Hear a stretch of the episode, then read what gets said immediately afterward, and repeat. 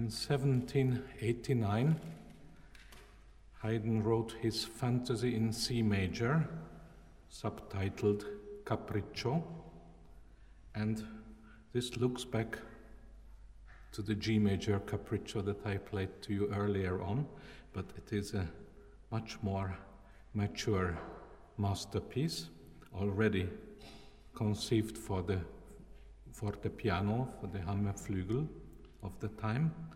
I would like to lead you through this composition as it progresses because it's, it's a really masterly piece of music. Again, very funny, very humorous, but profoundly so. It's a very virtuoso piece. The tempo is presto, and it's based again on an Austrian folk song. Die Bauerin hat die Katz verloren. the peasant woman has lost the cat, and she, she is looking for it. Uh, the music moves through labyrinths. It's a real maze of a composition. So here is the beginning.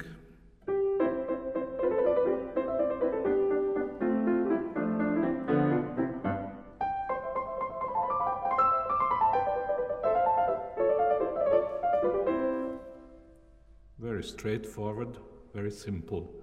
The character is obvious. Now,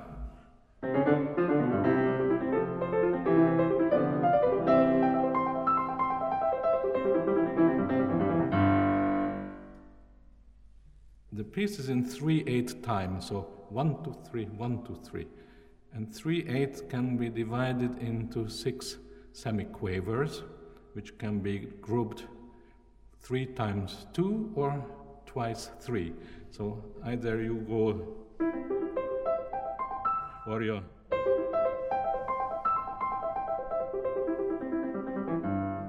Yes. And so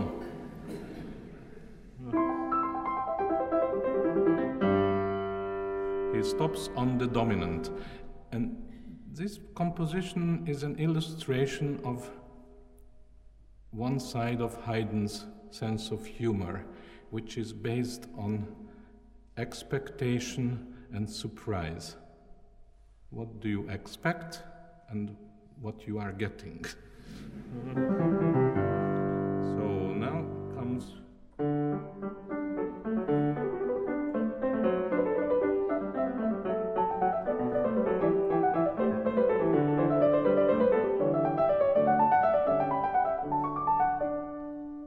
A little fugato imitation. The bass starts the theme and the treble answers the comes, so not with an ascending fourth, but with an ascending fifth. Then a sixth, then a seventh, then an octave. It's very funny.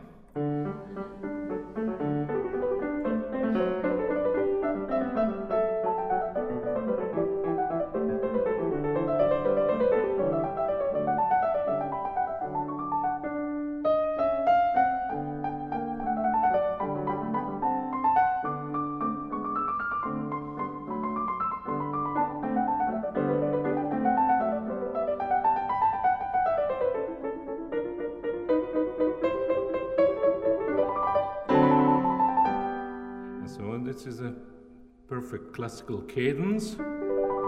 Six four chord, dominant seventh and tonic. And this piece is, is a strange formal construction. It's something between sonata form and rondo form. And at this point in a sonata, the second theme has to appear. And so it does.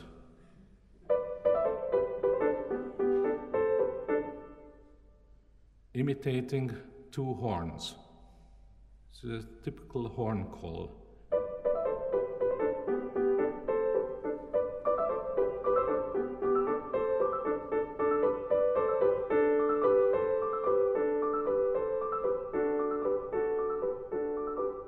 With the treble, you have the piccolo playing, uh, which is a rhythmic reminder of the main theme. It's a rhythmic thing. Uh, so.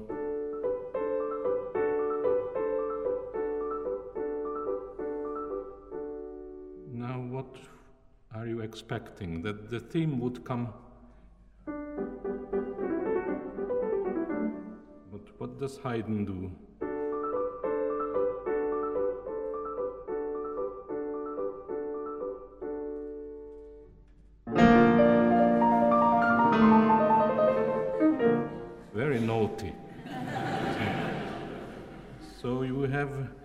This outburst in, in B flat major. Nothing to do with what we have heard before, or uh, really in, in terms of tonality. Very unexpected. Again, he's using this hemiola, this three against two. So one, two, one, two, one, two, one, two, three, one, two, three, one, two, one, two. And so let me play on.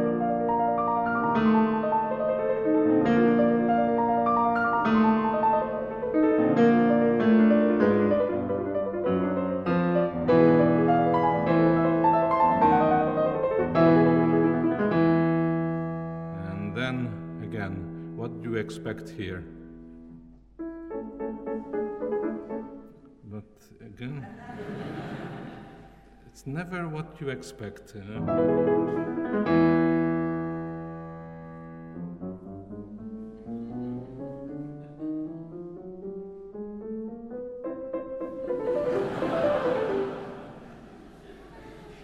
like a, a comedy of errors. So Haydn realizes here he would be on the dominant of A major, but he doesn't want to continue in A major. He, be, he wants to come back to C major, and he, he realizes that he's 20 half steps away. Mere 20 half steps, but it can do four times five and we're back where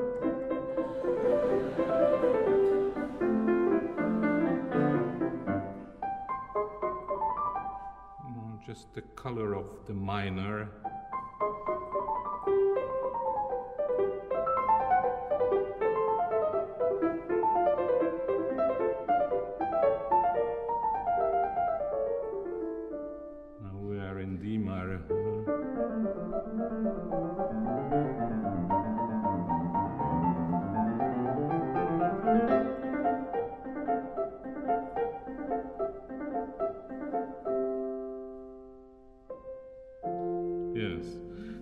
Subdominant.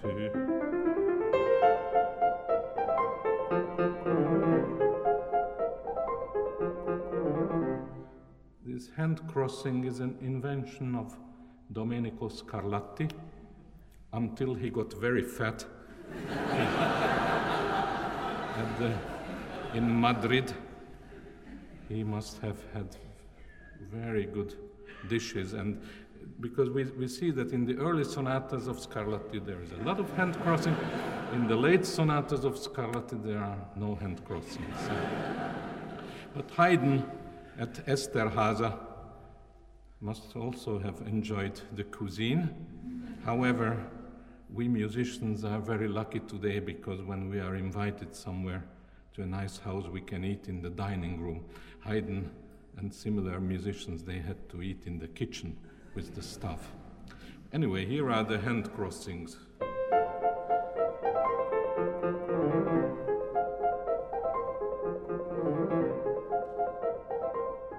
You are in F minor. So.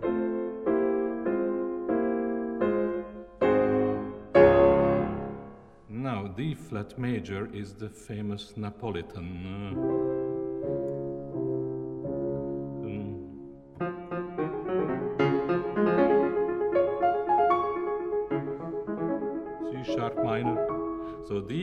flat and C sharp minor are enharmonic, yes? And the C sharp minor suddenly shows Haydn a new possibility, a new way to go on.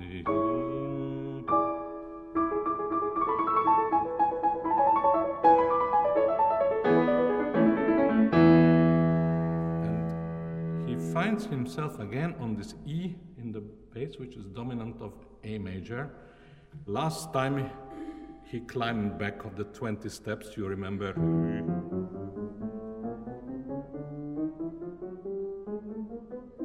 But he has done that once before, so he wants to.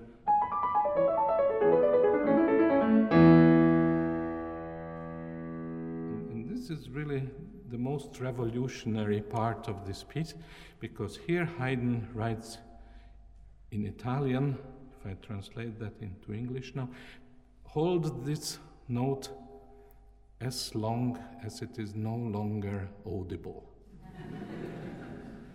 now, even on a period instrument, this is a very long time indeed. Now, if, if I hold this one as long as it disappears, then you will think that I have had a memory lapse. it could happen, but not now. And then again, you would expect the theme. Uh, but what does Haydn do? I reduce now with some tricks this that it doesn't take so long, and he he moves a semitone up, and the horn call motif comes.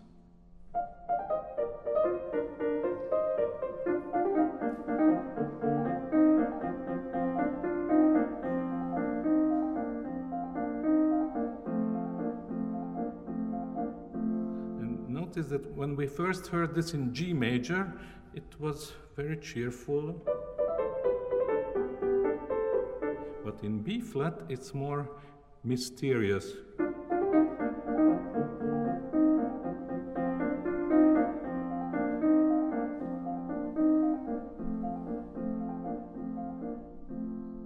And now you would expect, but no way. Now he has to come back from B flat major.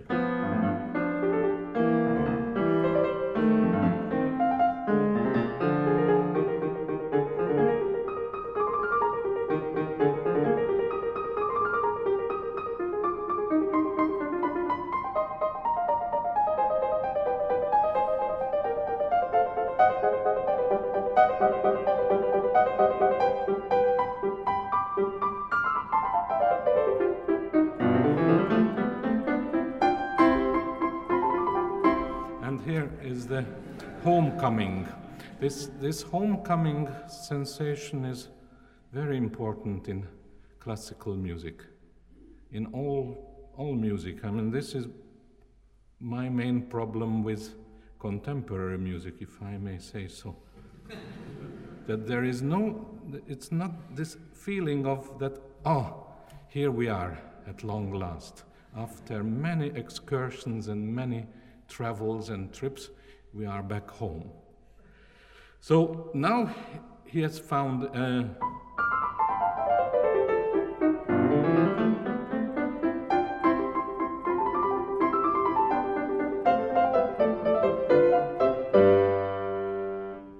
Now comes another passage.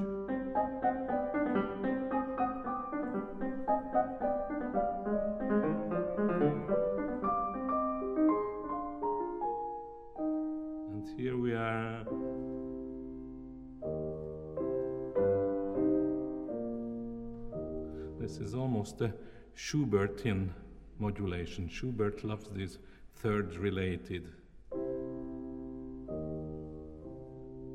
modulation.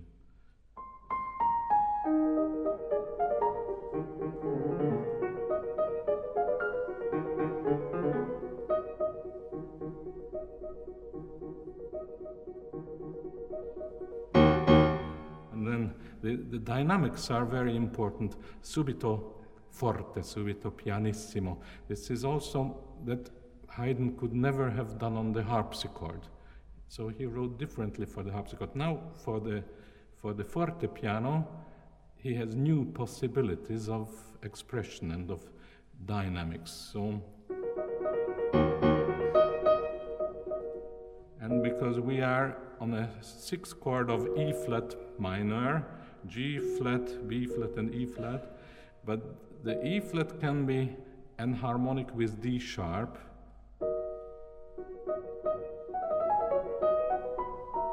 So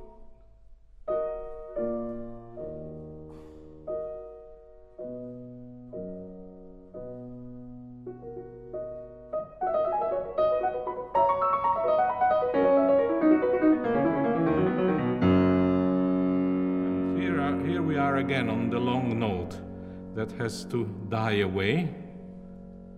And we have heard this before, it moves up a semitone, and now this G is the dominant of C major, and the whole fantasy is in C major. So we are getting near the end.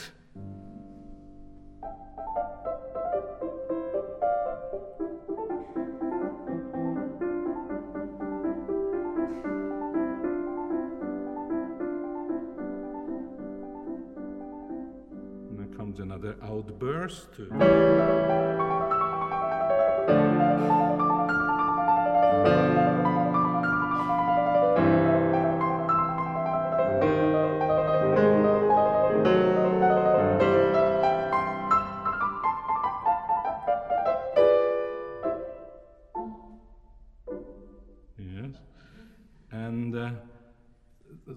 Why the piece is called a fantasy, because it's like, like an improvisation.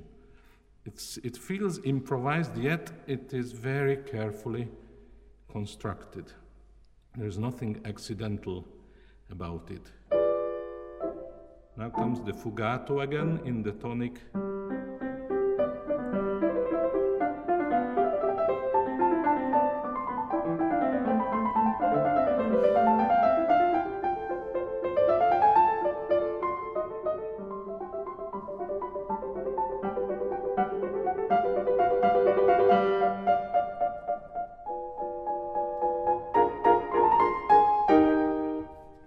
Section is like, like a cadenza in a piano concerto.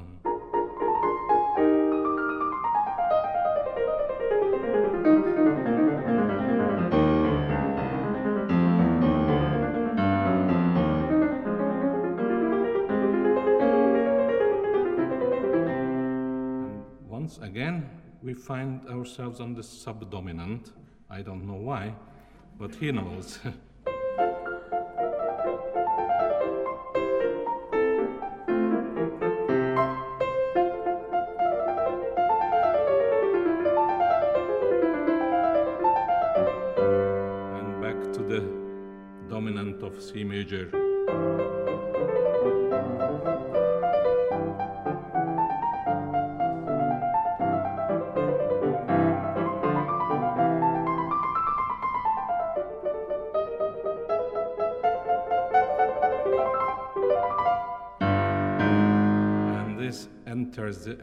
bass like a bull in the china shop. Yeah.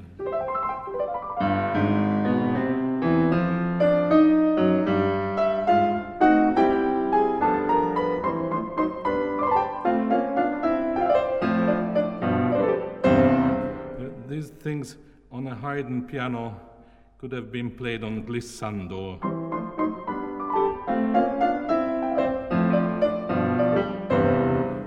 Piano sympathetic, it can even do it today. And then, uh, so let's just play the end of this piece.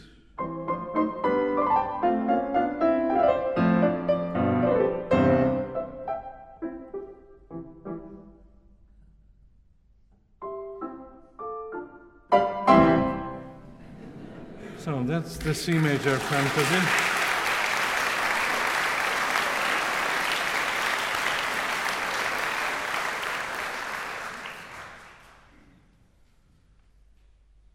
Next, I would like to talk about the F minor variations, which is a colossal masterpiece, not just among Haydn's keyboard compositions, but in his whole output and indeed in, in all of Western music. Um, this is a really late masterpiece written in 1793.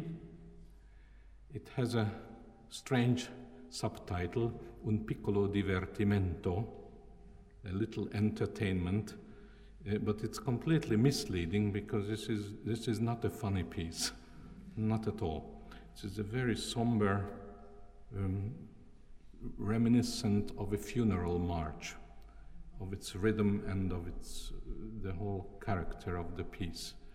Um, there had been speculations that this was even meant to be a, a monument on, on Mozart's death, but maybe that is too far fetched because Mozart died in 1791 and this is 93. However, it's dedicated to one of Mozart's favorite pupils, Barbara von Ployer, uh, who is the dedicatee of some of Mozart's great piano concertos.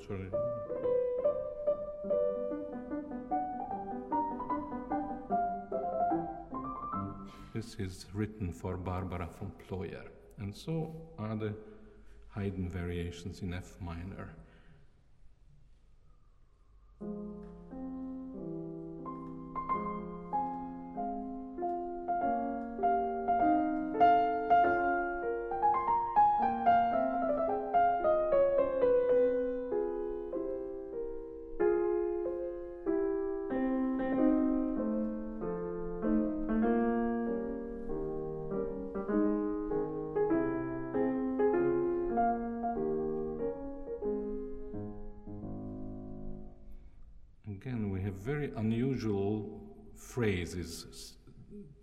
Six bars.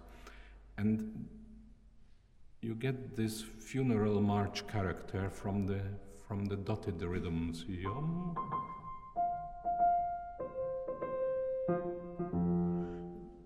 you can feel the procession, and people are taking part in a very solemn march. This is then repeated then comes the second part of the theme.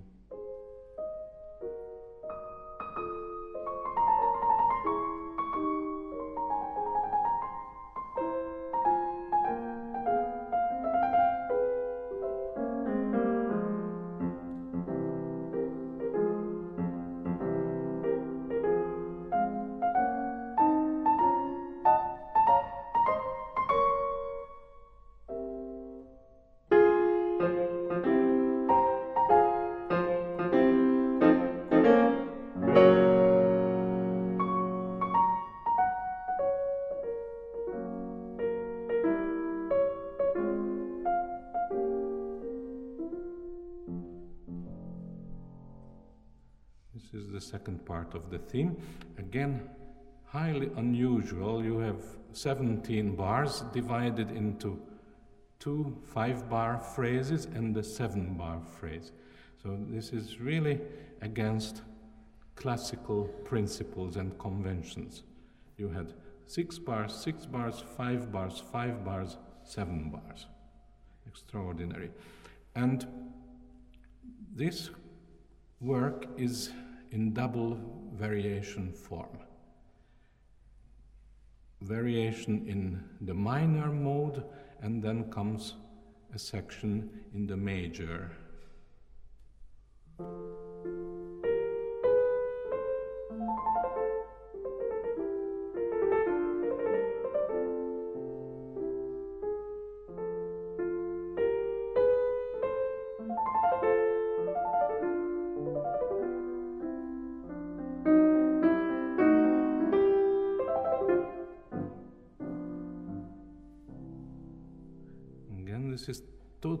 Totally asymmetrical because you had a question.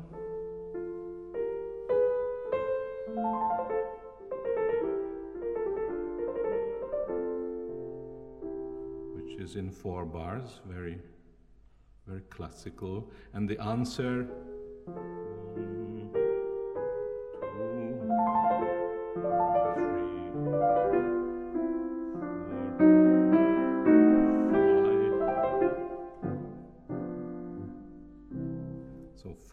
plus 6.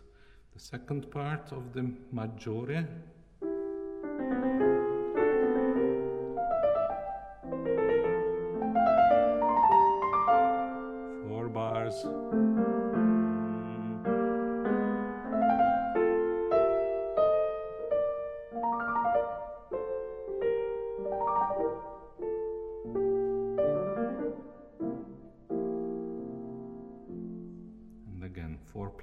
Plus 6 so this this is this matches. Um, even if if you have light and shadow and darkness and lightness but uh, you you have to feel the, the, that this is a tragic piece even in the in the section in the major mode it it provides um, catharsis or a, or a a sort of consolation, but we stay in the tragic mood. Then the minor returns in the first variation.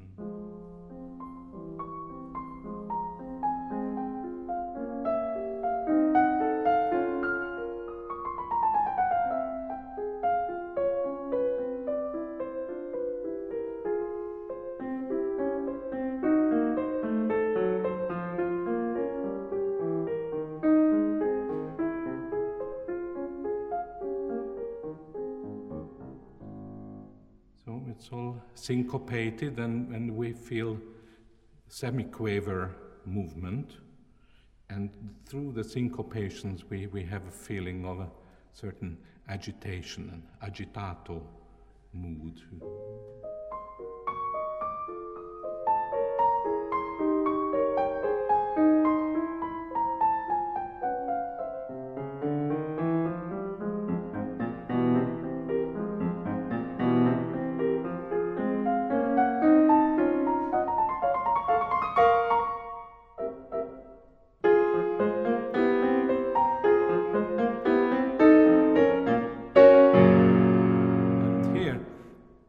This G flat major, again, the Napolitan harmony.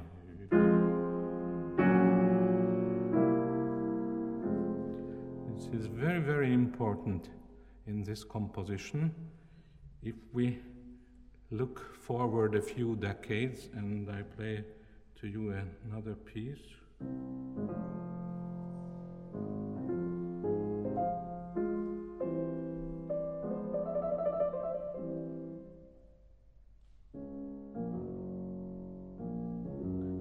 The same relationship F minor and G flat, yeah? The Napolitan. And I am quite sure that Beethoven knew the Haydn variations. I mean, this is pure intuition. Always, I have bad luck with my intuitions, but I still believe in them because always some musicologist comes and that is false. Beethoven could not have known that. Uh, I still think that these things are not accidental. When I recently had a, a major fight in Munich with some German musicologist because I, I dared to say that in Beethoven's Opus 110 Sonata, this is,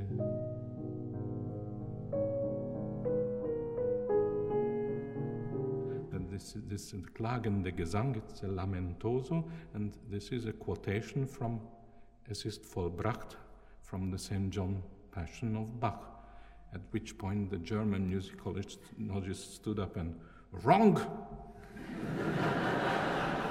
Beethoven could not have known the St. John Passion of Bach. But how do we know that?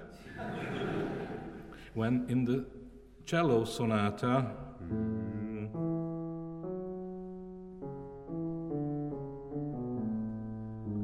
in the development section, the piano.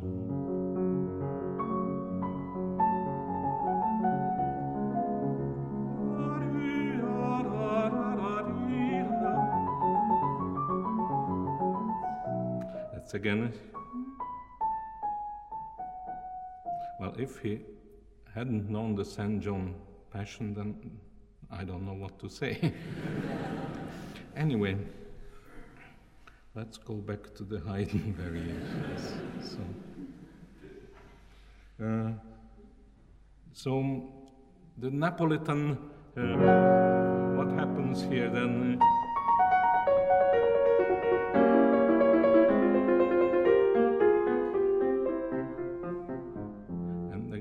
Play this figuration by the way of Beethoven, if you know this.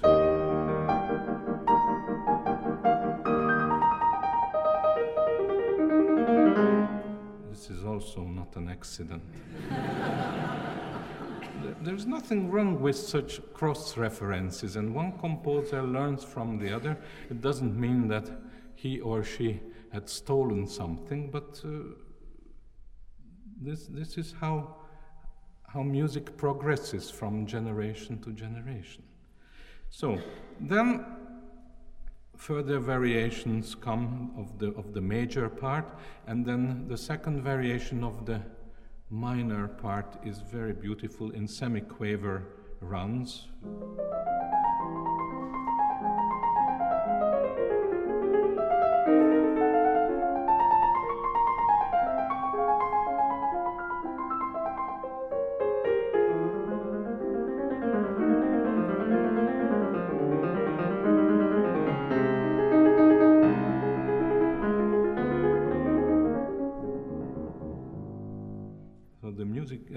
In smaller and smaller note values and more and more agitated.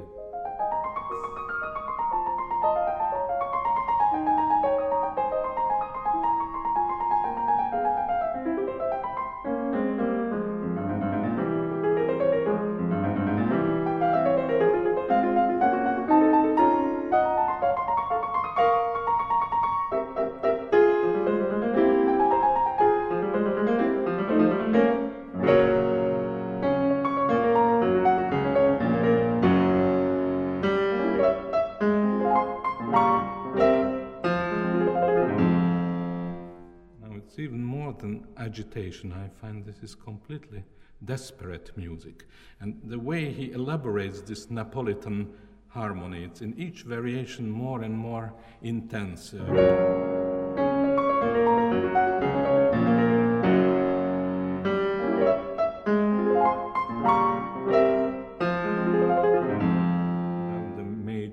comes again.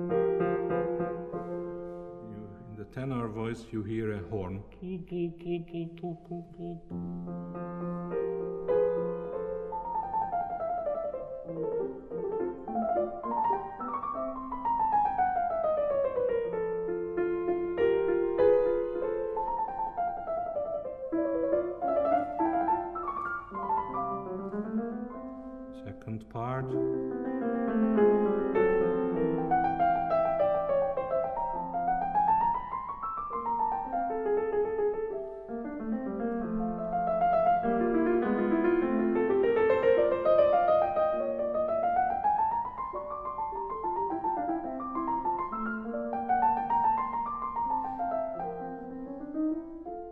Which point the funeral march returns.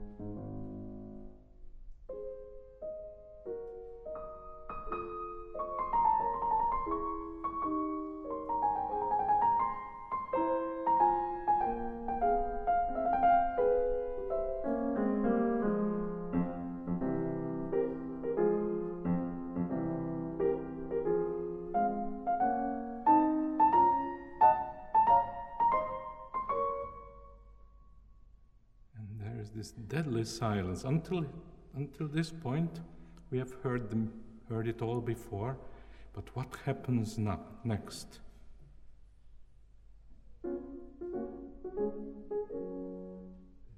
The, the G flat major, the, the, infamous Neapolitan.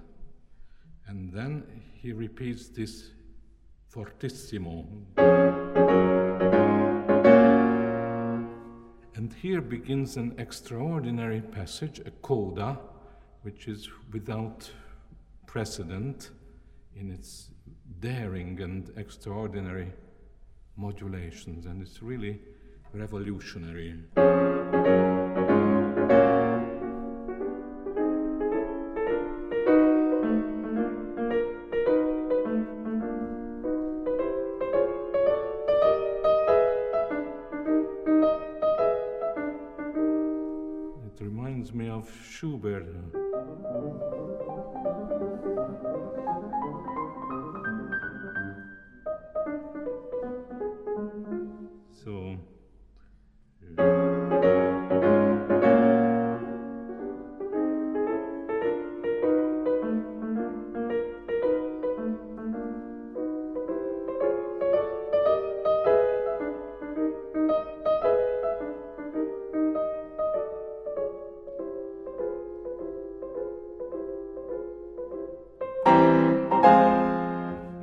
We have the tonic F minor.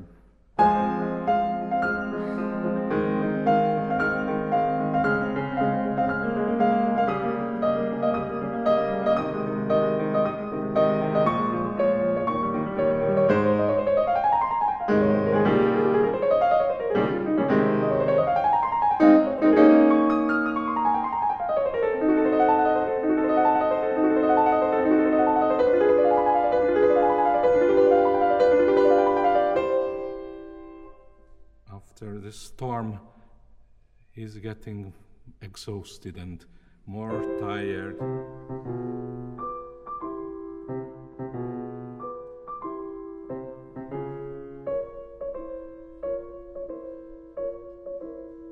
Always insisting on this rhythm pam pa pam pam pa pam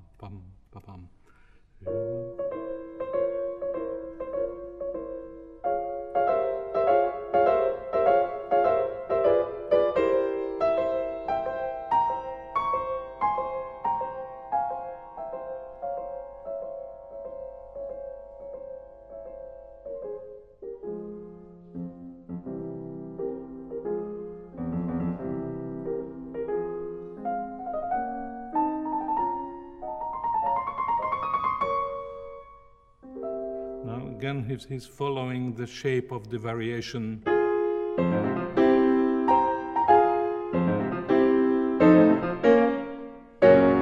He can't get away from this Neapolitan.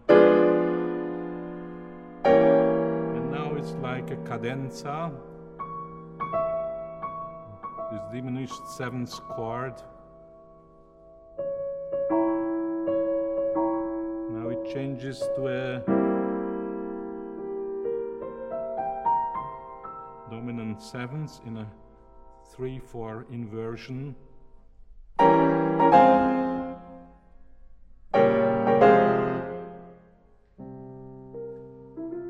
And the piece is quasi finished, but we hear an after echo.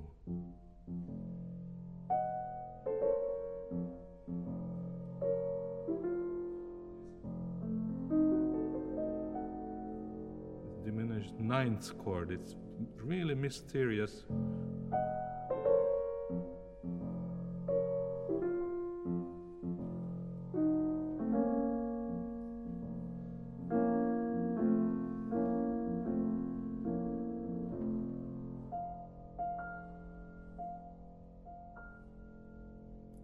So you have these two naked octaves on both ends of the keyboard and therefore, this is a, a really tragic piece um, that points forward. And indeed, if after this piece, if you would go into this immediately, it would be very appro- would be an appropriate continuation.